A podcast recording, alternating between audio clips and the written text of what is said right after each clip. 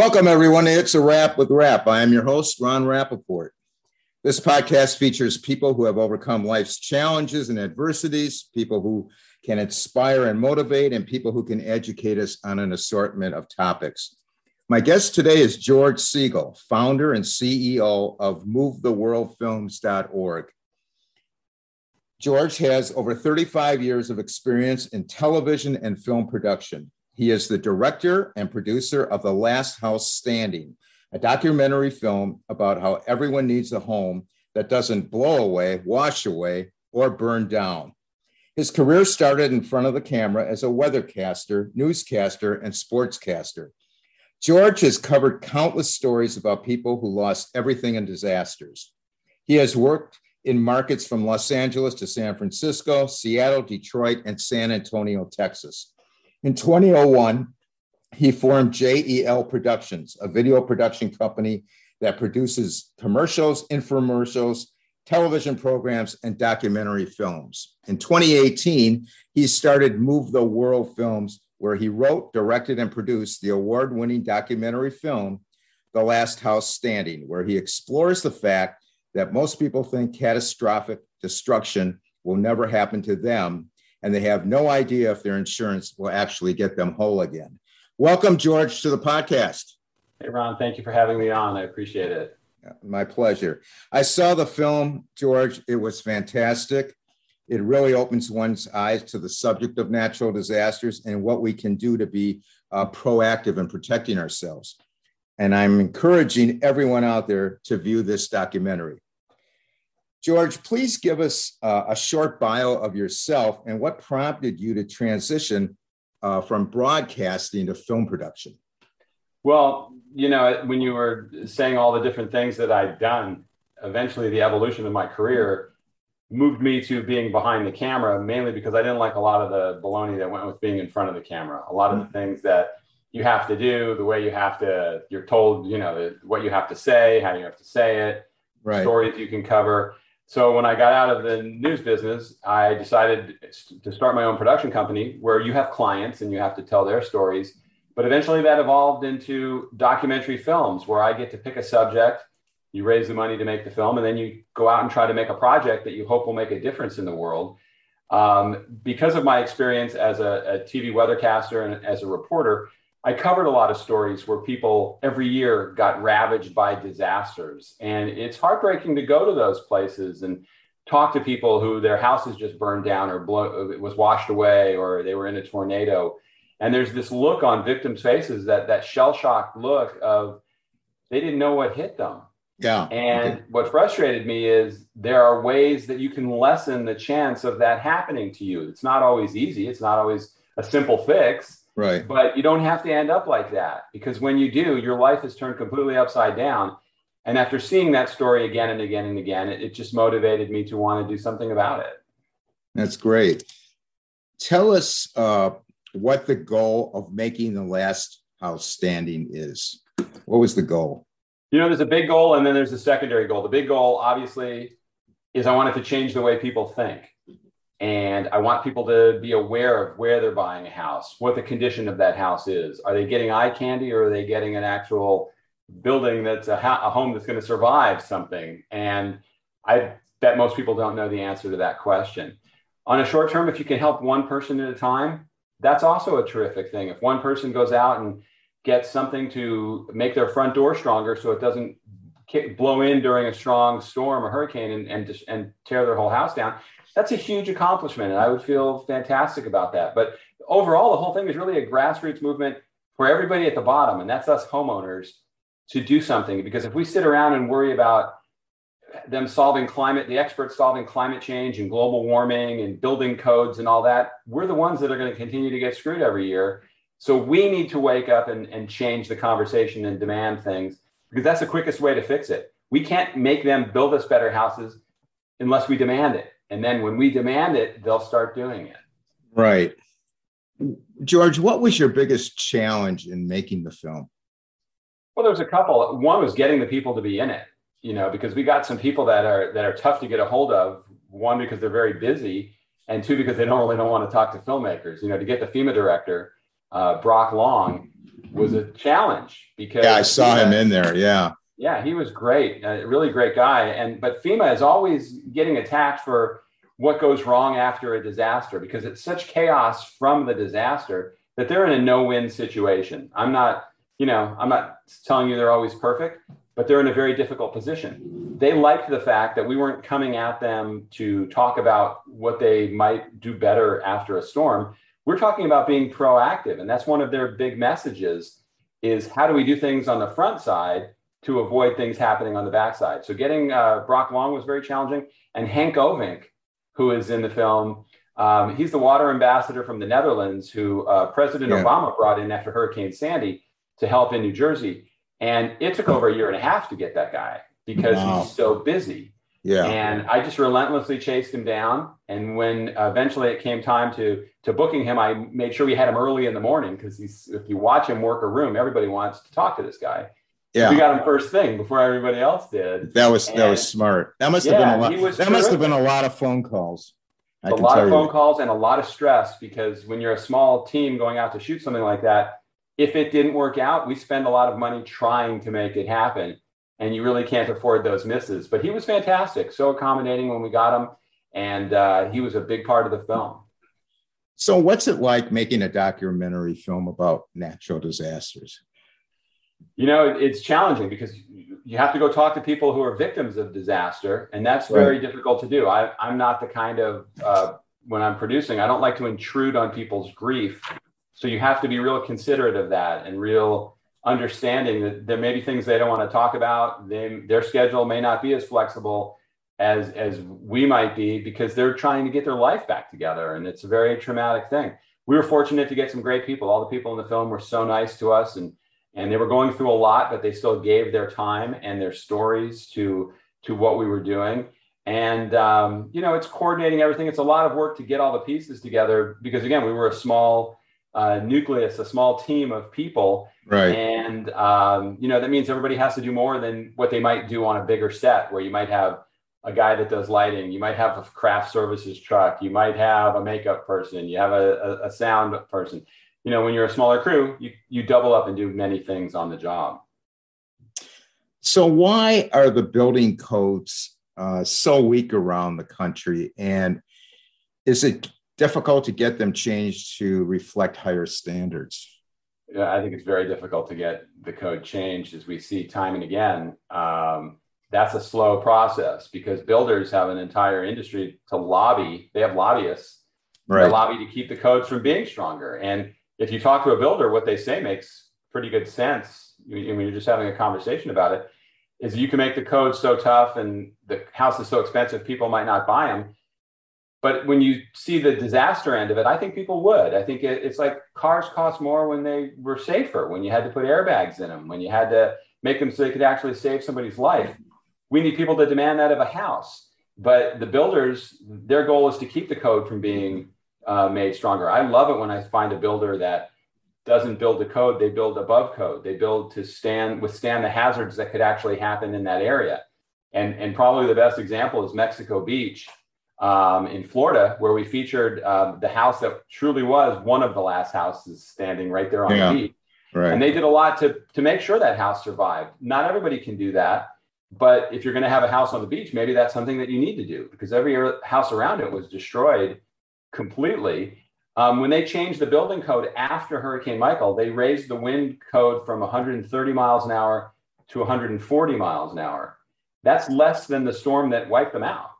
You know, I think they had. Yeah, well, what, what good is that? Five. 10 miles an hour. That's not going to do anything. It'll do something on a, a category two, maybe a category three, but you get a four or five, it's not going to be enough.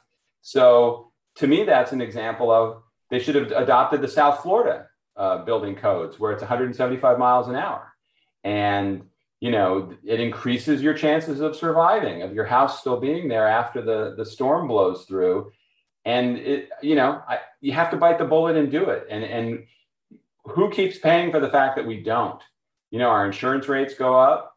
Um, right. And uh, supplies go down because you have to use them to rebuild property and all the delays and, and problems that's caused by loss of work, schools closing. I mean, it's completely disruptive of everybody's life. So I think we need to do a much better job, but it, it's a it's a very slow go. well, after I saw the movie, uh, I, I thought to myself all the times I hear people say, "Oh, we're building up to code."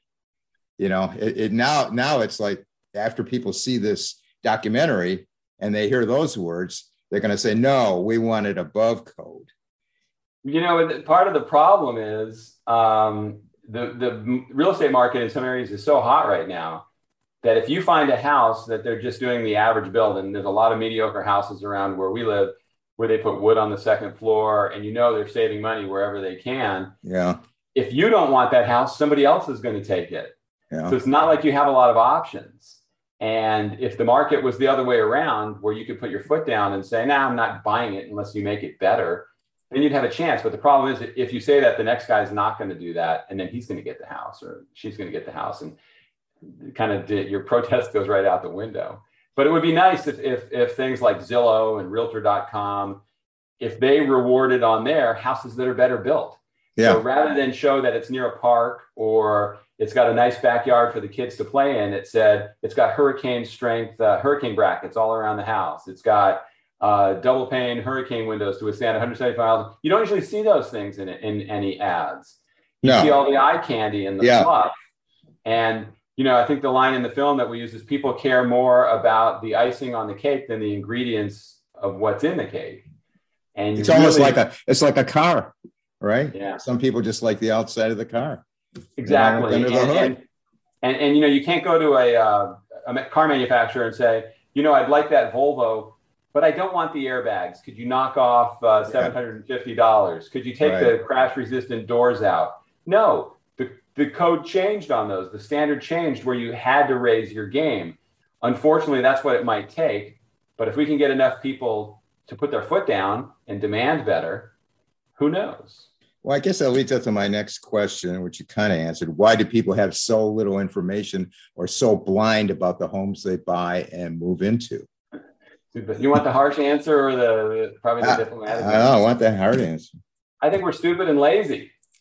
And I say okay. we collectively because I'm yeah. in that group too. You know, I've just gotten better at it lately because now that I have a film about this, it's like, how stupid would I look if I didn't have a lot of the things that I'm advocating for other people? So I've inventoried my possessions. I make sure I have the right insurance. I know my house is built to withstand a lot of those hazards. And you know, most people don't worry about it. You know, we've already this year in Florida had a couple scares with potential yeah. hurricanes. Yeah. And and they missed. They weren't even close. And so what does that happen? You you think one hand you could go, wow, this is a wake up call. I don't think that's what happened. I think people go, see, it's not going to happen to us. We're good. And I, you yeah. go about your business. Yeah, I can remember about three years ago, three or four years ago, being a Floridian like you. We had, I think we had to evacuate like twice because we're right here on the beach and we had to get off. And again, uh, nothing happened. So, yeah. and it's tougher to get you to go the second time because after you've done it the first time, yeah. you're going, well, this is ridiculous. They're just being overly cautious. And, yeah. you know, we, there's no reason to leave. And then you probably, that's when you get a storm surge or a storm that parks right over you and right. you can get, you can lose your life. It's, it's oh, very yeah. serious. So you have to almost. I want to take a moment to tell you about an inspiring book written by one of our guests, Kim Kid Curry, former South Florida DJ legend and radio executive. The title of the book is Come Get Me Mother, I'm Through. I started reading the book and couldn't put it down. The moment Kim Curry stepped into a radio station in high school, he knew he was destined to work in the industry. At the height of popularity for radio stations and DJs in the 70s and 80s, Curry blazed a trail for himself as Kid Curry. His iconic Bed Check segment helped propel him to star status in Miami, and it followed him during his over 20 year path to the dream job of major market program director. The perks of the job, including hanging out with music legends, being invited to the White House, meeting Johnny Unitas, and a Watergate burglar traveling around the world to find the next number one song, and the best part, helping listeners in need. Life was on track, but multiple sclerosis had other plans. Curry dismissed the early signs of the disease and continued with his optimistic outlook until a fateful round of golf led to the diagnosis that halted a lifelong career and extinguished his dreams. But attitude is everything. With the love and support of his incredible Cuban wife and her assurance of, We got this, Poppy, Curry embraced this new challenge and shows us that life can be good even in the face of adversity. This is a story of spirit, drive, and never giving up. This is a story to inspire us when we fall down eight times to get up nine times. Available on Amazon, Barnes & Noble in paperback and e-version. The information for the book will be listed in the podcast notes. Consider that the cost of living in paradise is if they tell you to evacuate, that's probably what you need to do, unless you live in a house you know can withstand it. Right. Um, you know, you, you need to listen to the experts. I just wish the experts would put more effort into proactively making things better and safer rather than having a better rescue plan or a better rebuilding plan. Let's let's stop that from having to happen all the time. Right. Well, hopefully somebody out there in that position will be listening to this podcast. Let's hope. You Is hope there, there's got to be some brave pioneer out there that says enough. I'm going to yeah. lead the I'm going to lead the charge. And then there's a lot of places that are. Florida's gotten a lot better. I think yeah. we're one, of the top places in the country in, in increasing our building codes yeah. and doing a better job. I know Alabama's improved in some areas. Uh, Texas has, but it's going to take a, a, a, really big effort by a lot of people to start building more concrete houses, uh, make better choices where you live maybe being out in the middle of the woods with no way out and trees all around your house isn't the best idea. Yeah, yeah. Is there anything uh, that disaster victims have in common with each other? I, I think one commonality is there's something they could have done to improve their chances of ending up in that disaster. If you look at all the people in our film, um, you know, the people in Malibu whose houses burned down, and, and then we talked about people in paradise Sometimes you're just in the wrong place and a bad thing happens. Well, then hopefully you had the right insurance for your house. Hopefully your valuables were insured properly. Hopefully you got out important records and things that would make your road to recovery easier than it might be if you, if you didn't do that. Uh, people that lives in, in tornado areas, hopefully they have a storm cellar. Those really aren't that expensive. And when you factor into the cost of, of what your house is, and I don't know how anybody could live in a tornado alley and not have a storm cellar. Yeah, I don't I know either. I think it's like 30 or 35 percent. It's a very small number. Wow. Um, you know, and and and that's crazy to me because that, that those are so frightening. Moore Oklahoma, four major tornadoes hit them before they changed their building code, and even after the fourth one, they didn't see a huge increase in storm cellar sales. And they you can get low financing for that. Um, and then people that were damaged by Hurricane Michael, um, a lot of them just had houses that weren't built to withstand that. They were older homes that, you know, they didn't account for that back then. The code was much worse than it is now. George, can you talk about what you call resilient building and is it prohibitively expensive? And I know in the film it was mentioned that uh, Habitat for Humanity has higher standards and they build homes for around $100,000 it's amazing what they do. And and the detail that they put into it you know they talk about the extra nails they put in the type of roof that's low wind resistance that they put in. They're starting to do more metal roofs. They're starting to actually get into some concrete houses in some areas but they the way they bracket the walls to the foundation and the roof to the walls their houses hold up really well when there is a, a disaster. And historically you don't usually hear about those houses getting wiped out it's a, lot of times it's the older homes or the really nice homes that are right on the beach that get leveled. And um, so it's the detail that can go into it. Resilient building, you know, we also talk about green building. If you have to build it twice, it's not green. You know, if you build a house that gets torn down and you got to use all those resources to build it back, you're actually doing the environment a greater disservice than you did building it the first time. So you have to think about all those things and say, what is the way, the best way to build this house that will give me the best chance of it surviving. And sometimes it's little things. You know, we have uh, some friends here in, in Tampa that when we went over to their house the first time, their front door opened out. And we were making fun of them, going, This is so stupid. Who wants a front door that opens out? It's so yeah. unwelcoming. You're opening it into somebody's face. And then as I got into doing our film, I saw well, that's, a, probably the smartest front door you can have because that door is not blowing in in a hurricane because that you know it's it's it, the, okay. the it's more wind resistant than a door that can just be pushed in. If the door opens out, the whole tension that, that's on that door when the wind is strong is dramatically different. So I, I called those guys and apologized for making fun of them because, I did. And and it's it's little things like that. It's having a door, your front door blowing in can destroy your house. It's having a garage that can withstand strong winds. Um, having the right windows in your house. There's so many things that people can do. We just have to motivate them to be to be paying attention and do them. And, and sure, it costs more, but the cost of not doing it is far greater if let's just use a, a number of a house. Say you were building a two hundred thousand dollar house, and they said, you know, but for two hundred and twenty thousand dollars, right, you can maybe put up a house that'll actually stick around. Yeah, that sounds like a lot of money, and for a lot of people it is. But take that twenty thousand, factor it in over a, a, a thirty year mortgage, and then factor in all the intangibles that are going to completely uproot your life when your house is destroyed, losing everything, potentially losing your job. God forbid, losing your life if you were still in the house Right. When you add up all those things, that 20,000 is not looking so bad anymore. No, it's a no brainer. It really is. Yeah, but you got to be sensitive to the point that, you know, if you're strapped for money and you're squeezing into a house that you can't afford, you tend to ignore things like that because you really want to get into the housing market. And there's a price to pay for that because it's also your biggest investment. And if you're going to put that much money into something, it's a good idea to make sure that it has a chance of surviving. George, is it possible to prepare for all disasters? I think that, uh, as our expert Roy Wright says it in our film, that um, if an EF5 tornado is hits your house directly, there's probably not anything you can do. Right. But then, in part of that preparation, you had a storm cellar, so you survived that.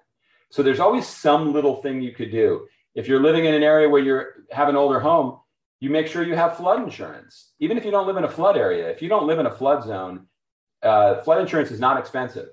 It's only expensive if you have a sea level house a block from the beach, and this this this uh, rating for that is nine feet. Insurance company is going to charge you a fortune for that. But the people in Houston from um, the uh, the hurricane that that hit them, they didn't. Need, a lot of those people that were damaged didn't live in a flood area no. They lived in an area that unfortunately they had to release a reservoir that yeah. ended up flooding their homes. And they could have had purchased flood insurance that we were told for $300 that could have made the difference between them getting whole again or not after their house was flooded. So there's always something, whether it's inventorying your property. You know, if you don't have a record of everything that you have in some fashion, how's the insurance company going to believe you? Right. They're not. Right. You know, they there's we heard a statistic. I heard a statistic from a guy that said 60 or 70 percent of claims are denied the first time you make them after a disaster. I don't. Wow. I haven't researched that to know if it's true, but I've heard that in other areas of insurance because a certain percentage of people are going to just figure they're screwed and they're just going to move on rather than fight it. And so, if that's going to happen, the people that are going to get paid are the ones that can present a case to show that they actually had those things. Right. You need a document what you have. Yeah, I mean the most important part. Whatever. yeah, the most important part of insurance to us is that the company actually is going to give us back our money and then some. Yeah. But they don't like to uh, just do that. They're not going to make it easy for you. They like to get those premiums though. They do. They love to get those premiums. And it makes me sick when you hear of insurance companies making money in a year when there's been major disasters because you did you know they overcharged somebody or they didn't pay out everything that everybody else is, had lost in that disaster. And you know that's the reality of it is you want to do everything you can to improve your chances of being made whole after a disaster. They're not going to take your word for it. You can walk around your house with a cell phone and just take pictures of everything. Sure. Or video. Have a video. Yeah. Um, do something to substantiate your case. And if they do reject you, you want to make sure that uh, you, you know that you appeal. Don't just accept that on face value also after a disaster it brings out the, the best in people the first responders the people that come to help you right after a disaster. But then that layer of cockroaches in lower parts of society come preying on people where they'll charge you $20000 to put a tarp on your roof. Yeah. Or they'll come in and you assign your benefits over to them so they now control your insurance money. And then they take forever to do the job if ever. You know we had a guy taking us around in uh, mexico beach who i understand is in jail now because uh, of people he took advantage of wow. in, that situation. And so it's it's it's horrible that you're a victim and then you're made a victim again. because yeah. when you're when you're in that mode where you've just had a major disaster, any white knight driving by is going to make look like your savior, but a lot of them are there to to take advantage of you. You know, you made a very good point for the people out there in the audience. If you're not in a flood zone, get flood insurance. It's cheap, and you never know. And I hear so many people that I know in Florida that don't live in floodplains don't have flood insurance. They just don't buy it.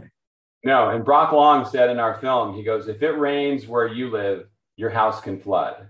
Yeah. And that's a pretty uh, pretty direct comment that yeah. really says what, what's sure. true. And if you need to have those kind of things, and then if you have a year or two where you don't have a disaster, don't be one of those people that gets mad and goes, I can't believe I wasted money on that insurance the last couple years. I'm not going to get it this year.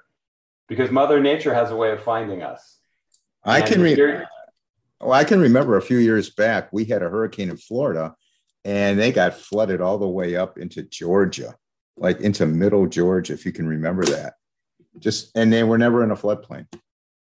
Absolutely. And then, you know, you in our film, you remember the older gentleman, uh, Mr. Corman in Malibu, who took the insurance off his collector cars because they weren't running, or his coins that he had, his coin collection. Um, and those things melted in the storm. The car engine melted. And he just took the insurance off because he wasn't using it. Little things like that. People who live out in a remote area might have their house way underinsured because they don't have a mortgage. They've, it's been in their fam- family for years. You need to get as much insurance as you can you know, obviously they're not going to give you what it might cost to rebuild it unless you have that clause in your policy that says they have to rebuild it to today's standards. Right. Read your policy. Most people have never even read their insurance policy. There, there's a reason it's 60 pages with little print. Yeah. You know, so if you if you don't feel like you're up to it, I ask my insurance agent. He probably is sick of me for all the questions that I've asked. But you know, you got to ask him. It's a good point. George, what are some of the safest and most dangerous places to live in America? Disaster speaking, of course. Wow, there's there's a lot of them. You know, to me, the scariest place to live in the country, I grew up there, is California, because it's earthquakes, it's mudslides, it's fires. Uh, the fires the last several years have just been horrific out there. So I would say California has a major weather bullseye, and then anywhere along the Gulf Coast is a potential target from down in the Keys all the way up the East Coast, because we've seen what's happened in New Jersey before. We've seen what can happen in the Carolinas. We see what can happen in Texas uh, from Harvey. We see along the Gulf Coast. Last year, Louisiana got hit by four hurricanes. Um, right. So, and then the, the Central Plains with tornadoes, Tornado Alley. Um, you, no matter where you live, you can usually find a vulnerability. And if there's no vulnerability, there might be something about it that might make you not want to live there. I know a lot of people live in the desert where maybe they have a monsoon every now and then or a dust storm. Other than that, it's pretty quiet, but it's freaking hot a lot of the year. Yeah. and you have to enjoy the desert. I like the desert, but I don't know that I, I would want to live there. So the nicer the place, sometimes the bigger the boils. What about the safest? Any any is there any place out there? you know, a place I lived a lot of years, San Antonio, Texas. Yeah. Um, because it's far enough away from the coast and you kind of know what the bad areas are by the hundred year flood plain. You know, if you didn't live, don't live anywhere near a creek or a river, there's places you could live there and be safe for years. You know, there's probably places in Montana and and uh, the Dakotas, but then you have all that snow and cold weather. I well, I, I, I, was just in I was just in Rapid City, South Dakota, and they did have a major flood there a while back. Yeah, they can definitely get flooding. So I don't know if there's a an area that's perfect. I know that we went a long time without any problems in San Antonio, but we also had big storms there where creeks flooded and people two miles from the creek had their house flooded. Right. So, you know, you really have to know the area. On our website, uh, there's a FEMA map on there that you can see that you put in your address and it shows you what the risk is in your neighborhood and what the rating is. And everybody should look at that. And if it, and, and, and don't just look at your area, look uphill from you or downhill, you know, upstream, downstream, see what the other places around you, what their risks are, because it can end up being your problems. They build a dam somewhere or divert water somewhere like they did from Harvey. And all those poor people in Houston just were destroyed by that. Yeah, that's a good point. Look around what's what's around you. Yeah, Definitely. that can that can end up happening, being a problem for you. What should everybody be doing now to make sure their home is safe? Where, where does one start the process? I think the first thing, if you're looking at a neighborhood, is to talk to neighbors, talk to people that have lived there for a while, and find out. When we first moved to Tampa, we were looking at houses and we were looking at this one house, and a guy was walking by, and I said, Hey, tell me what the street's like when it rains. And he goes, The water goes right up to the front door of that house every time it rains. We didn't even go in. you know, thank you. Yeah. And you can get a lot of information by talking to neighbors. Go look at that FEMA map of your of your neighborhood and you know we can google anything now anywhere we live see what yeah. the historic uh, history what the history is of that area because the more information you have the, the more you can put into your choice i mean nobody really goes and analyzes the building code but you can still read about you know you can google those things and, and if you google tampa mean a lot of people move here but if you Google it i don't know that you would because we're one of the top we're one or two in the most vulnerable places to next get hit by a major disaster. So you're kind of rolling the dice when you move here to begin with. Yeah yeah. Uh, the film referred to a thermal camera that could be used with an iphone or through an iphone. Uh, can, can you talk about that? Yeah joel may who uh, is with basf um, showed us with his iPhone, there's a little thermal camera that you plug into it. You can walk around and you hold it on your walls, and it shows you where there could be moisture in the walls um, or where there could be vulnerabilities as you go around your house. Um, and he d- displayed that in the film where he, he could see that the camera changed colors in the corner, and he knew that was the, where there was an air conditioning duct.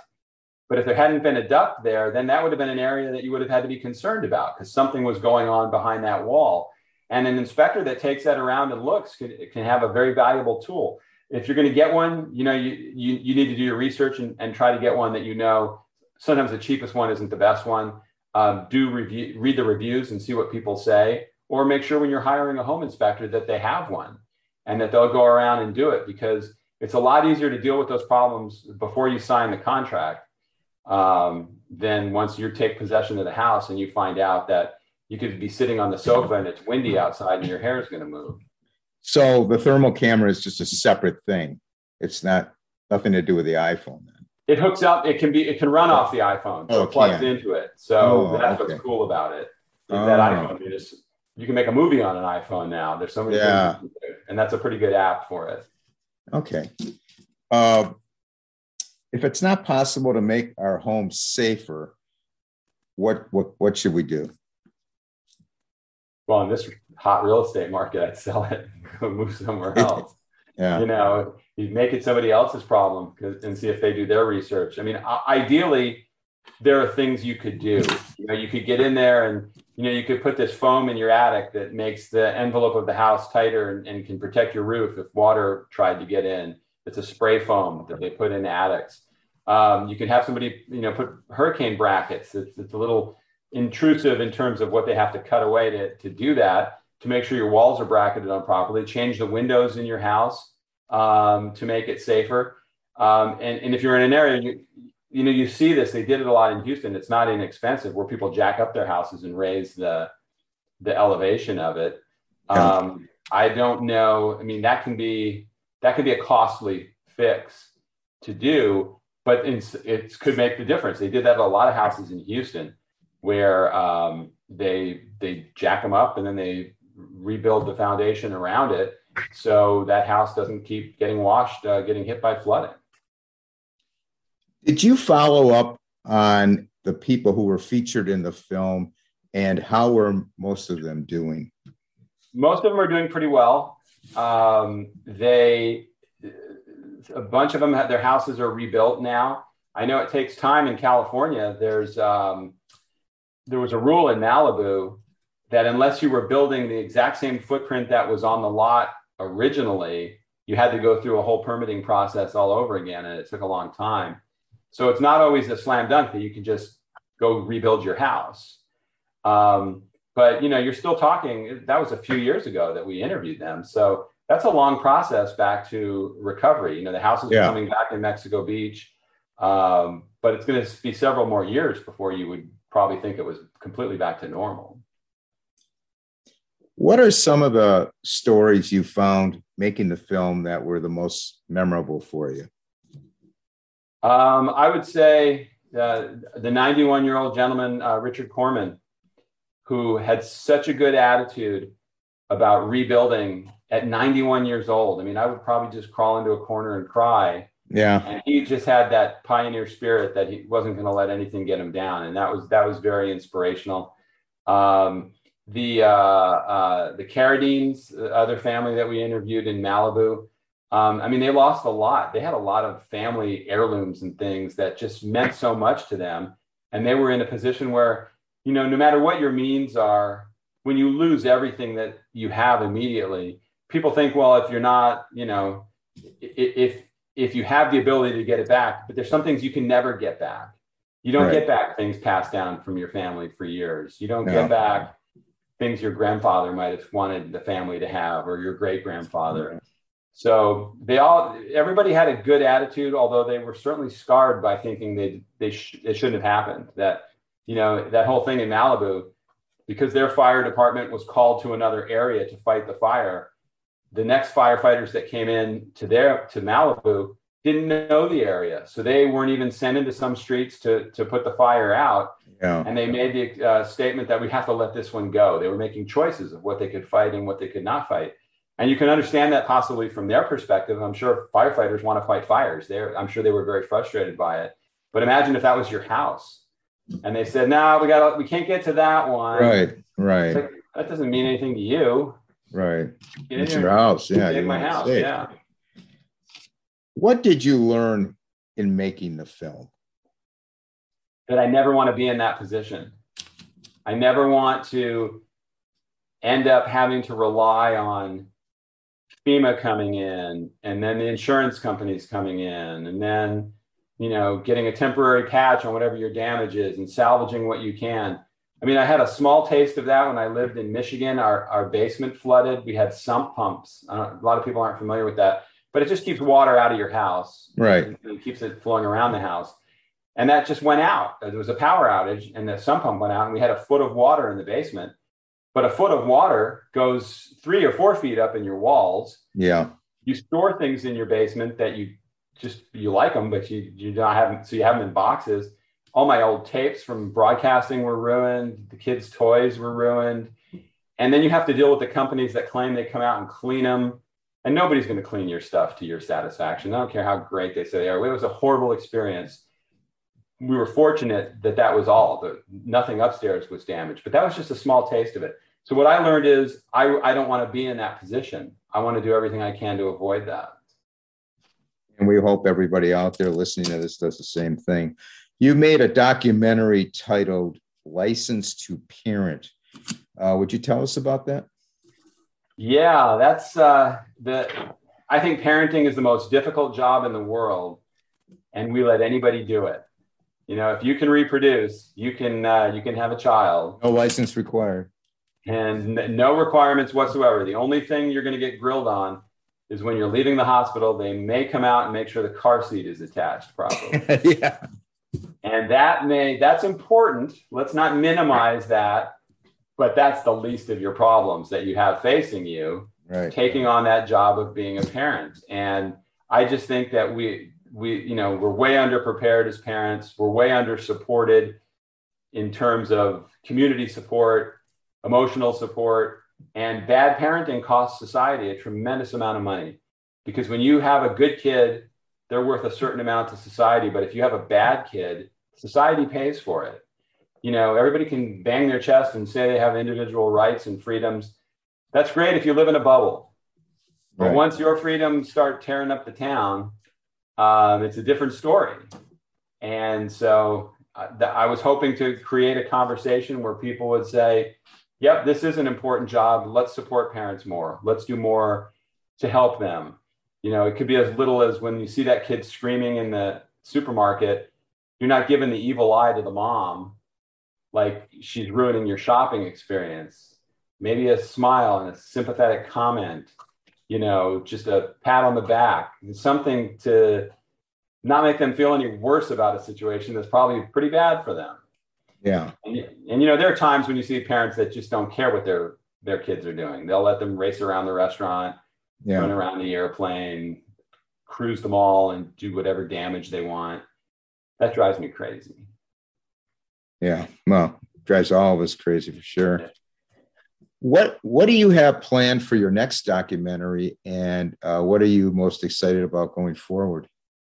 Well, you know, possibly some um, further uh, development of the idea about the last house standing and and what it's like for people trying to get their feet back on the ground. Uh, maybe a little more in detail, and then some other stuff I can't really talk about right now that uh, Okay. that I'm working on. But you know, when you finish one and then you go to the next one, you have that. You're it's like you're looking up a mountain and you're going to see all that you have to do to make it happen. Right. So I'm juggling a lot of balls, trying to figure out which project will go next, and uh, hopefully we'll jump on it. Well, when you when you finish your next project, maybe you can come back and tell us about it. That would be awesome. I would sure appreciate that. We want to make sure that everybody that uh, that listens to you goes to the lasthousestanding.org. Yeah, Uh, that that's my next question. How can people access your film, and can they contact you if they wanted to talk to you? Absolutely. There's contact on the page on the lasthousestanding.org. If you're having an event or something and you want to have a film screening at it, we can make that happen for you. But you can rent the film right on our website. And Mhm. also, it's starting to appear on uh, certain public television stations slowly around the country. And I've just been informed that we're on Tubi now, which is a, a service that people can watch movies for free Yeah. um, and it's on there, and so is licensed to parent. And I just encourage people to check it out. I think that you know I'm, I'm really proud of the film. Um, a lot of work went into it, um, but I think it can make a difference for people. You know, you look at when you're a producer, director, you you do a lot of different projects, and and some you're happy with, some you're not. This one I, I really think matters and, and can make a big difference for people. So I hope they visit the website. We also have a great resources page on there where they can um, see a lot of different things they could do to make their house safer. And so it's a lot of good information. And if they have any questions, my contact's on there and I hope they reach out to me. Well, I'm going to include all that information in the podcast notes, and we are going to uh, be putting uh, the documentary on our Facebook page, so Awesome. people will see it. That come to come to my Facebook page. Thank you so much, George, for spending time with us, and, and I wish you all the best in, in your future work. Uh, we welcome all comments and suggestions to improve the podcast. You can email me at it's a wrap with rap at gmail.com. Facebook, it's a wrap with rap. The website is it's a wrap with rap.com. Thanks everyone for listening and making the podcast grow in listenership. We appreciate all of you that share these podcasts to your friends and family. Want everybody to please stay safe. And for now, it's a wrap.